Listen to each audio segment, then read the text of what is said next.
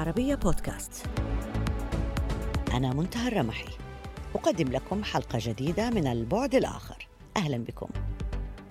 القوات الأمريكية انسحبت من أفغانستان لتنهي أطول حرب خاضتها خارج البلاد. عقدان من الزمن دفعت خلالها أرواح ألفين من خيرة جنودها وأنفقت مليارات الدولارات على ما اعتقدت أنه دولة جديدة بديلة عن نظام طالبان.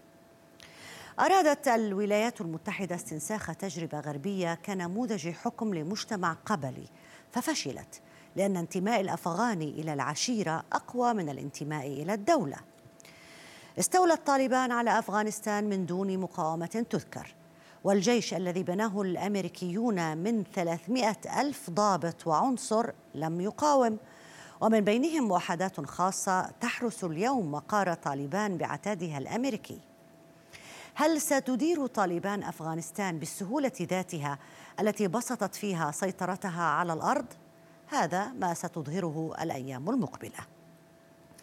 السفير الأمريكي الأسبق لدى أفغانستان رونالد نيومان نشر مقالا على موقع The American Foreign Association بعنوان التدخل الدروس غير المكتسبة ومآخذ محترف.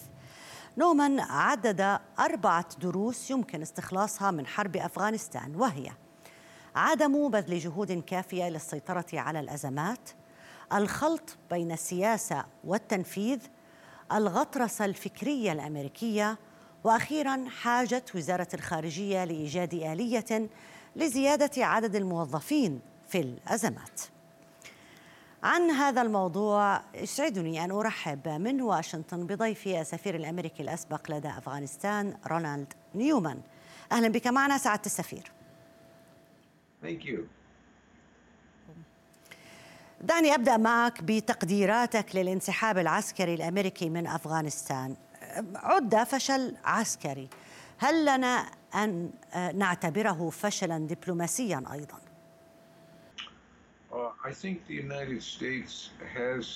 أعتقد أن الولايات المتحدة تحملت خسائر في أفغانستان وعلى الكثير من أصدقائنا العرب أن يعيدوا النظر في مدى قدرتهم على الاعتماد عليها. بعد العملية السيئة لانسحابها من أفغانستان قد نشاهد تدفق المزيد من الإرهابيين والمتشددين من أفغانستان لأن كثيرين منهم قد يتشجعون بسبب ما حصل في أفغانستان. هذا الأمر سيستغرق وقتا حتى نقوم بمعالجته لأنها مسائل وقضايا صعبة جدا. طب يعني دعنا نوضح بس فقط هذه الفكرة. غزو أفغانستان كان للتخلص كما قالت الولايات المتحدة الأمريكية وقال الرئيس بايدن من من نفذوا الهجوم 11 سبتمبر. هذا هو الهدف قصير المدى الهدف الذي ذهبت الولايات المتحدة الأمريكية لأفغانستان من أجله لكن الهدف الأكبر والأبعد هو التخلص من الإرهابيين بشكل عام هل كانت الاستراتيجية الأمريكية غير واضحة ولا التنفيذ كان غير, واضح أين الخلل في هذه الرؤية؟ خلال العشرين عاما الفائتة أعتقد أننا ارتكبنا أكثر من خطأ. واحد من هذه الأخطاء هو غزو العراق الذي شتت تركيز اهتمام الولايات المتحدة على أفغانستان. في الأعوام السبعة الأولى كان الوضع في أفغانستان أفضل فبعد رحيل طالبان تم الاحتفال بالانتصار الأمريكي. وكنت أتنقل شخصيا في أنحاء عدة من أفغانستان بلا مشاكل. كان هناك استقرار إنما لم يتوطد في شكل جيد. ولكن في المقابل حكومة كرزاي انتهجت سياسة الفساد وبرز أثرياء الحرب فعادت الأوضاع إلى ما كانت عليه سابقا. وهنا أقول إن الولايات المتحدة والحكومة الأفغانية لم يحسن التصرف في الأعوام الأولى عندما كان لديهما أفضل الفرص. لكن هل يمكن أن نقول أن هذه ربما تكون يعني واحدة من الأسباب التي أدت بالجيش الأفغاني ألا يقاوم. هو استسلم يعني لم يكن الجيش الأفغاني لا ينقصه التدريب ولا العدة ولا العتاد. لماذا استسلم بدون أي رصاصة آه لطالبان؟ Yes. بداية دعونا نتذكر أن الجيش الأفغاني كان يقاتل بشراسة في الأعوام الفائتة وكان يتكبد خسائر فادحة. في حين أن قواتنا لم تتحمل أي خسائر في الأعوام الثلاثة الأخيرة. وردا على سؤالك لماذا لم يقاتل الجيش الأفغاني لاحقا؟ فالجواب أنهم فقدوا معنوياتهم وثقتهم لأنهم شعروا بأنه لن يكون هناك دعم أمريكي لهم. في إدارة ترامب أثناء المفاوضات مع طالبان لم تكن الحكومة الأفغانية ممثلة. لا بل مورست ضغوط على الحكومة الأفغانية لتفرج عن سجناء لديها. تضمن الاتفاق الأمريكي مع طالبان شروطا. من هنا كان الأفغان يشككون بحصول دعم أمريكي لهم. أعلنت إدارة بايدن جدول انسحاب في وقت قصير ولم تعرف كيف تقدم الدعم للقوات الأفغانية التي فقدت العزم على القتال لأنها شعرت بأنه تم التخلي عنها وليس لديها أمل بالنصر. كنت في كابول في أوائل يوليو وكانت هناك مشكلة واضحة. وصلت شائعات وقتها. كانت كلها خاطئة. تزعم بأن الولايات المتحدة أصبحت تقف إلى جانب طالبان. وهذا الأمر قوض الثقة بالأمريكيين لأن الأفغان شعروا بأنه تم التخلي عنهم. وكان هؤلاء الأفغان يتساءلون لأجل من سنتقاتل بيننا؟ وفي النهاية انهارت معنوياتهم. Uh, هم كانوا بحاجة لنفي هذه الإشاعات أو لدليل يقول بأن هذه إشاعة وليست حقيقة بأن الولايات المتحدة الأمريكية أصبحت تقف الآن مع طالبان. لماذا يعني ساهمت الولايات المتحدة الأمريكية بتعزيز هذه الإشاعة بسبب كل المواقف التي آه، تابعناها من لحظة الإعلان عن الانسحاب وطريقة الانسحاب بي بي بي التي كانت يعني عليها علامات استفهام كثيرة.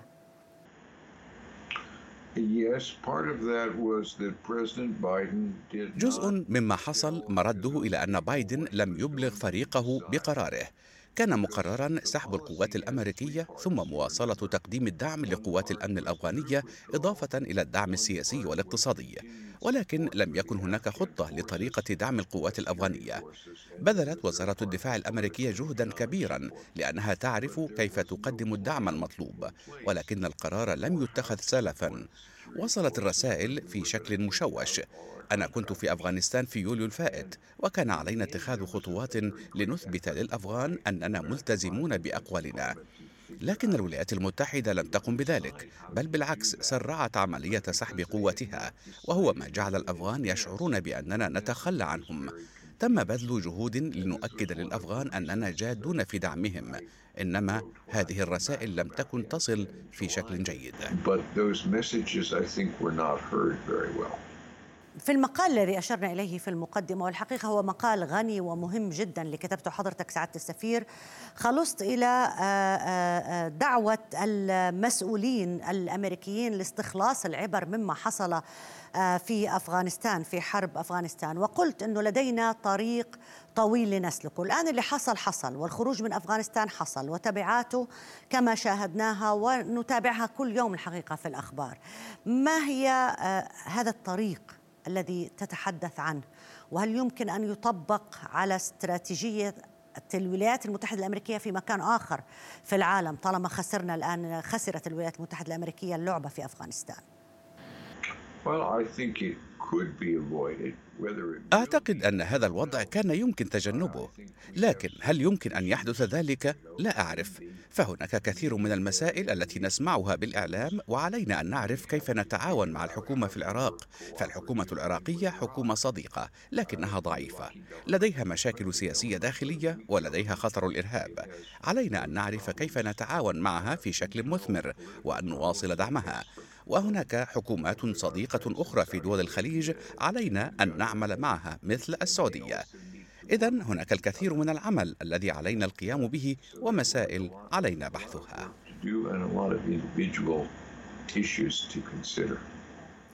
العنوان العريض للمهمة الأمريكية في أفغانستان من حيث المبدأ هو مهم. وحتى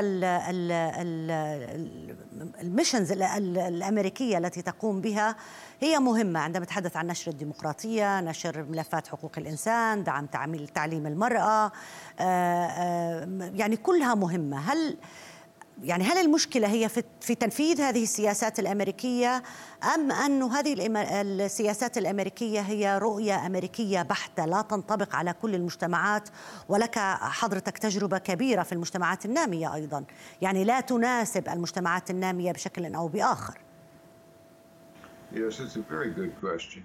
هذا سؤال جيد. أعتقد أن فكرة الحرية وتمكين المرأة وأن تكون ممثلة في الحكومة هي حقوق عالمية إلا أنها كيف يمكن تطويرها في هذه الدولة أو في الأخرى. فهذا الأمر يتطلب الأخذ بالاعتبار المجتمع المحلي. ففي أفغانستان هناك قيم ترحب بها شرائح واسعة من الشعب. عندما دخلت القوات الأمريكية وانسحب طالبان تشكلت حلقات رقص في الشوارع. وعندما عاد مقاتلو طالبان كان هناك الكثير من الأفغان الذين تهافتوا إلى المطار ليغادروا على متن الطائرات الأمريكية. خلال العقدين الأخيرين برزت في أفغانستان فئة واسعة من الرجال والنساء في المجتمع. بينهم قيادات مسؤولة عن الحوكمة ونساء صحفيات وإعلاميات يقدمن البرامج التلفزيونية مثلك. هؤلاء تلقوا دعمنا بسبب المفاهيم الإنسانية وليس المفاهيم الأمريكية فالجميع ينادي بالحرية. هذا الدعم قدمناه للحكومة الأفغانية لكن الإخفاق أتى من القيادة السياسية في أفغانستان والولايات المتحدة.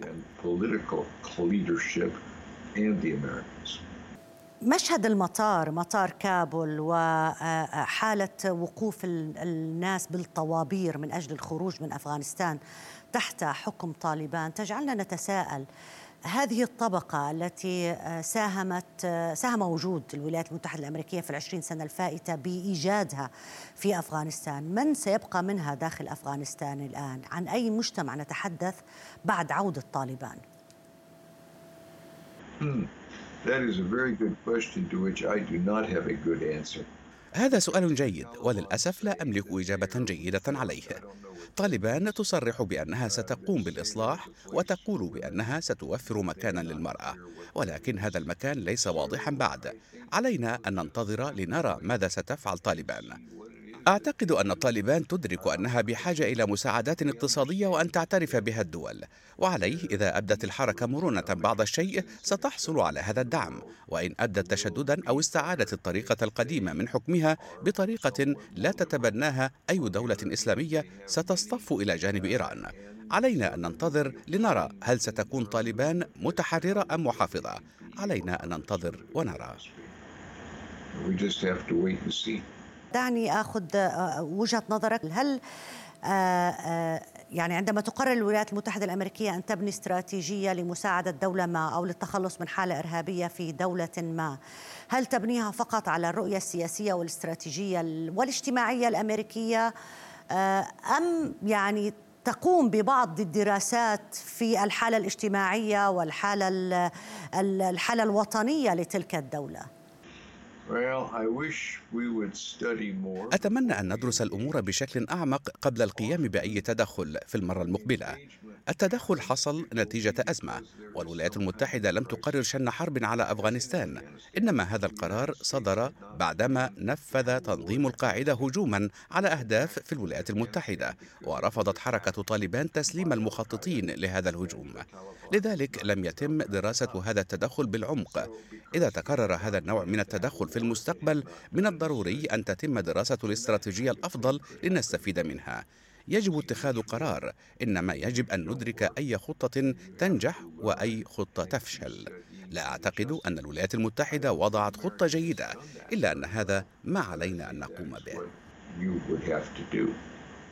إيه بس إحنا نتحدث عن آه، حرب استمرت لعشرين عام. آه، خسارة 2500 أرواح 2500 جندي أمريكي تريليونات الدولارات التي صرفت وعود كبيرة بالتنمية. الحروب بالعادة يعني لا تكون ردات فعل لفعل. الحروب يجب أن تكون مبنية على استراتيجية واضحة لنرى مخرجاتها لاحقا. نفس المشكلة حصلت في العراق مع الولايات المتحدة الأمريكية. لا يبدو أنه الساسة الأمريكيون يقومون بمراجعة ولكشف الحساب بمقياس الربح والخسارة من حروبهم. uh, أعتقد أنك تشيرين إلى نقطة مهمة جدا فالمشكلة هي أننا نغير المسؤولين بشكل متواصل فبعضهم يبقى في منصبه لعام واحد والبعض الآخر يعمل لفترة أطول ونحن نغير سياستنا مرات عدة. لا نفتش عما إذا كان تنفيذ السياسة هو المشكلة بحيث إن كان هناك خلل نبدل السياسة. أعتقد هناك أكثر من عشر سياسات والإدارة الأمريكية تتغير وكلما تغيرت تعيد النظر بالسياسات المعتمدة لهذه الأسباب لدينا سياسات كثيرة وتغييرات كثيرة حصلت برأيي. بعض المحللين السياسيين كانوا اعتبروا أن الولايات المتحدة الأمريكية انسحبت من أفغانستان لتتفرغ لمواجهة الصين رقم واحد ثم روسيا هل هل تتفق مع هذه القراءة بأي شكل من الأشكال؟ Well, that is what President Biden says. هذا ما يقوله الرئيس بايدن وأعتقد أنه مقتنع بذلك. ولكن أنا لست مقتنعا بأن هذا الأمر سيغير شيئا. لا بل على العكس من ذلك إن الانسحاب الأمريكي سيعزز موقف روسيا في الشرق الأوسط. وأعتقد أن مصادرنا ستكون قليلة في أفغانستان. إن الرئيس بايدن وفريقه في الأمن القومي يعتقدون أن عليهم الانسحاب من أفغانستان من أجل الوقوف في وجه الصين والتفرغ للصين وروسيا. وأنا لست متأكدا ما إذا كان هذا سينجح ولكن هذا ما يعتقدونه. سعد السفير الحقيقة هذا يعيد تفكيرنا تماما بمسألة العلوم السياسية وطريقة التعاطي معها في المستقبل. يعني خروج الولايات المتحدة الأمريكية من أفغانستان كيف يمكن أن يكون لمواجهة الصين وهو سيترك المجال كبيرا للصين وروسيا وباكستان ودول إقليمية وإيران أيضا للتواجد في أفغانستان. كيف ممكن يكون هذا مكسب لأمريكا بأي حال من الأحوال؟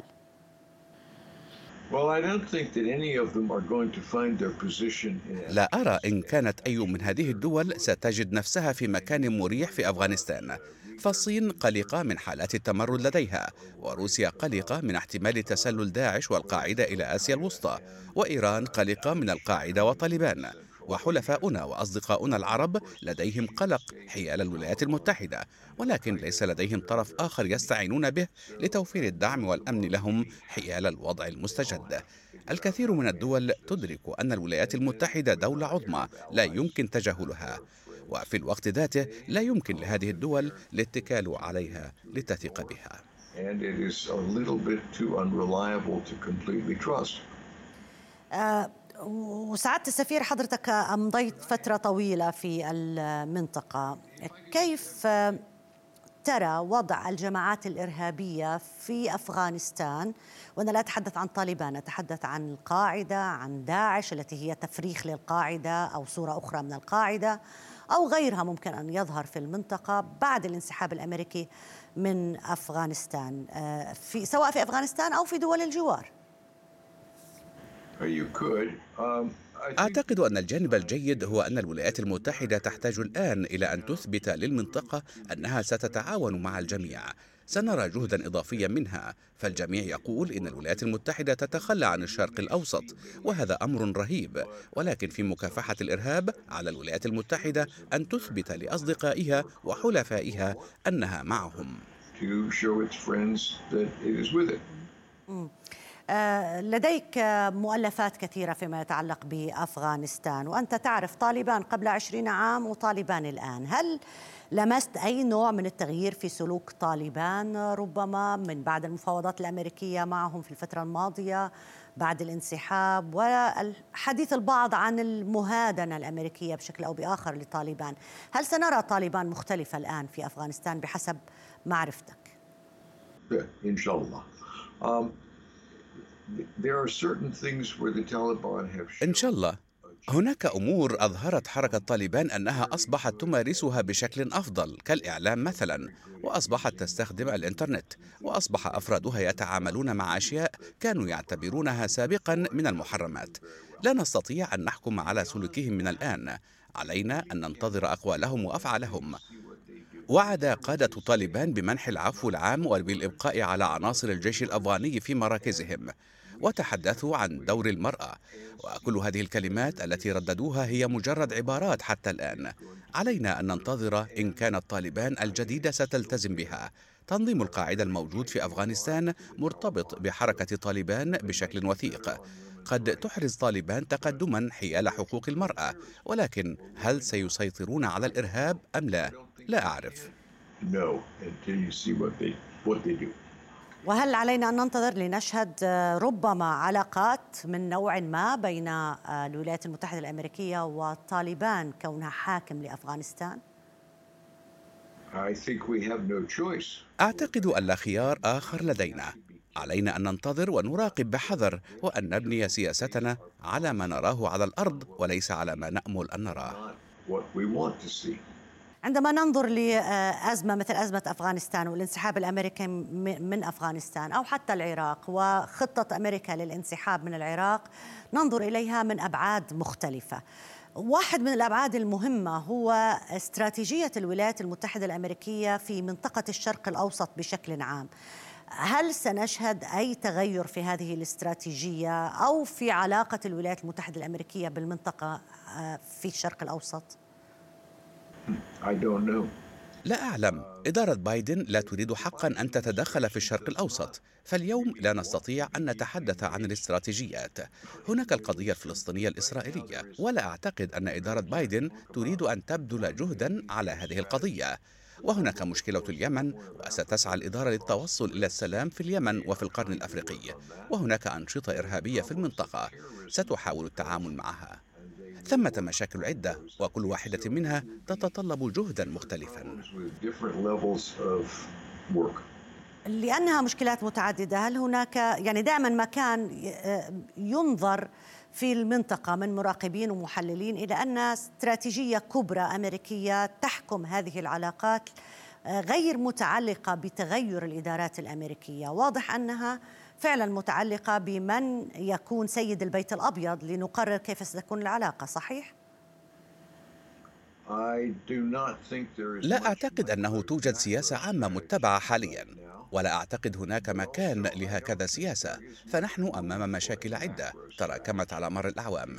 كنت أعتقد أنه عندما سيحل السلام بين إسرائيل والفلسطينيين سيتحقق الاستقرار في الشرق الأوسط. ولكن ذلك إذا تحقق اليوم هل سيحسن ذلك الوضع في اليمن؟ كلا. هل سيبدل الوضع في العراق أو الصومال؟ وهل سيبدد القلق من الإرهاب في أفغانستان؟ كلا.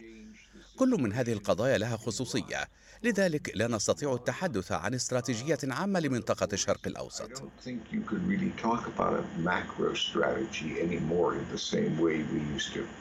اسمح لي أن أختم بال إذا كان هناك من يعني في مراجعة كشف الحساب الأمريكي للوجود في أفغانستان أو الوجود في العراق أو ما حصل في المنطقة يمكن أن نصل إلى خلاصة أنه القوى الناعمة أو الدبلوماسية قد تكون أنجح أحيانا من قوة المدفع آه، مما سيغير الاستراتيجيات الأمريكية مستقبلا هل هذا صحيح؟ أعتقد أن الدبلوماسية ستكون دائما مزيجا من القوة والكلمات والمال والمساعدات وهي لن تكون أمرا واحدا ولكن السؤال المطروح هو هل نحن نستخدم كل هذه الأدوات بذكاء؟ فمثلا إن سألنا عاملا هل تحتاج إلى مفك براغي أو مفتاح الربط سينظر إلينا ويقول أريد الأداة المناسبة أو أدوات عدة لإتمام العمل المطلوب. الأمر ذاته ينطبق على العمل الدبلوماسي. يجب استخدام الأدوات المطلوبة ونأمل أن يحصل ذلك بكثير من الحكمة. شكرا جزيلا لك سعادة السفير الأمريكي الأسبق في أفغانستان رونالد نيومان على المشاركة معنا في حلقة البعد الآخر لهذا الأسبوع ألف شكر Thank you very much. I enjoyed the discussion. إلى هنا تنتهي حلقة اليوم من البعد الآخر. يمكنكم دائما متابعتنا على مواقع التواصل الاجتماعي تويتر فيسبوك ويوتيوب. إلى اللقاء.